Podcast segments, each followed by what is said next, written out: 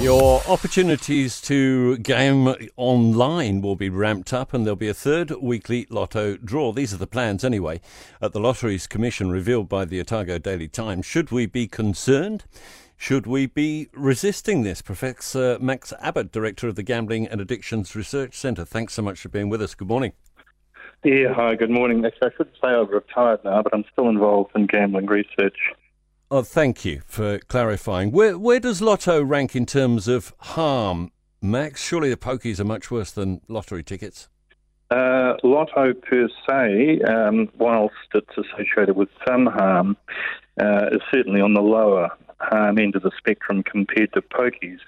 Uh, but it's important to note that Lotto New Zealand have uh, moved in to an online, very strong online presence, and they've moved continuous forms of gambling onto that platform. Uh, and some of those actually are in the more dangerous category. Um, and they're proposing to do more of that. Uh, so that is, is of concern. Yeah, one element of that that I read about is that they're talking about digital wallets. So if you do win something playing online, you don't get a check, you don't get a bunch of twenty dollar notes. It just it's just numbers in an account on your screen. Is, is that the right way to do it, or is that does that make it worse? Um, probably makes it worse. Um, the, I mean, it's interesting. It's a two-edged sword online. Um, whilst people can gamble and you know in private and their behaviour not be observed, um, you know, there's also the potential to put controls on it. And in fact, Lotto does that that they have a, a maximum limit of $150 loss in a week and $500 loss in a month, and you can actually set lower limits. Wow.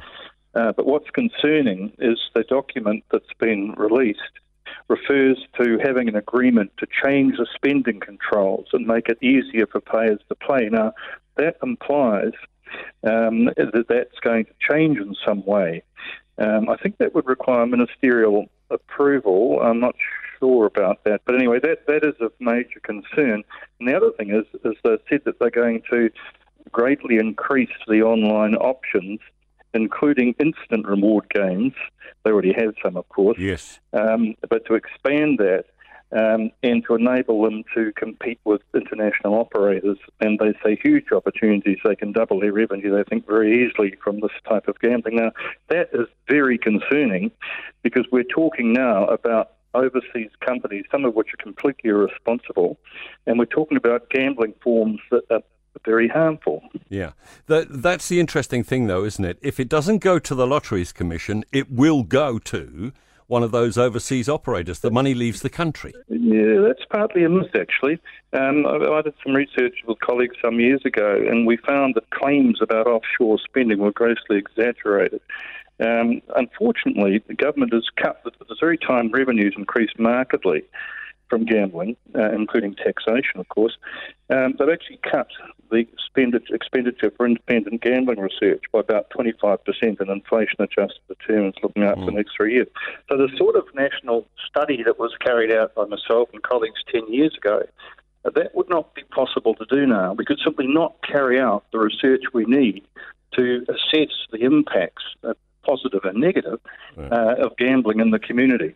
All right. So that's so, a concern to me. And by the way, I don't have a vested interest here now because no, no. I'm no longer. All right. You know, I appreciate yeah. I appreciate your time and your expertise this morning, Max Abbott, uh, now retired uh, expert on gambling. Coming up, news and sport at eight o'clock.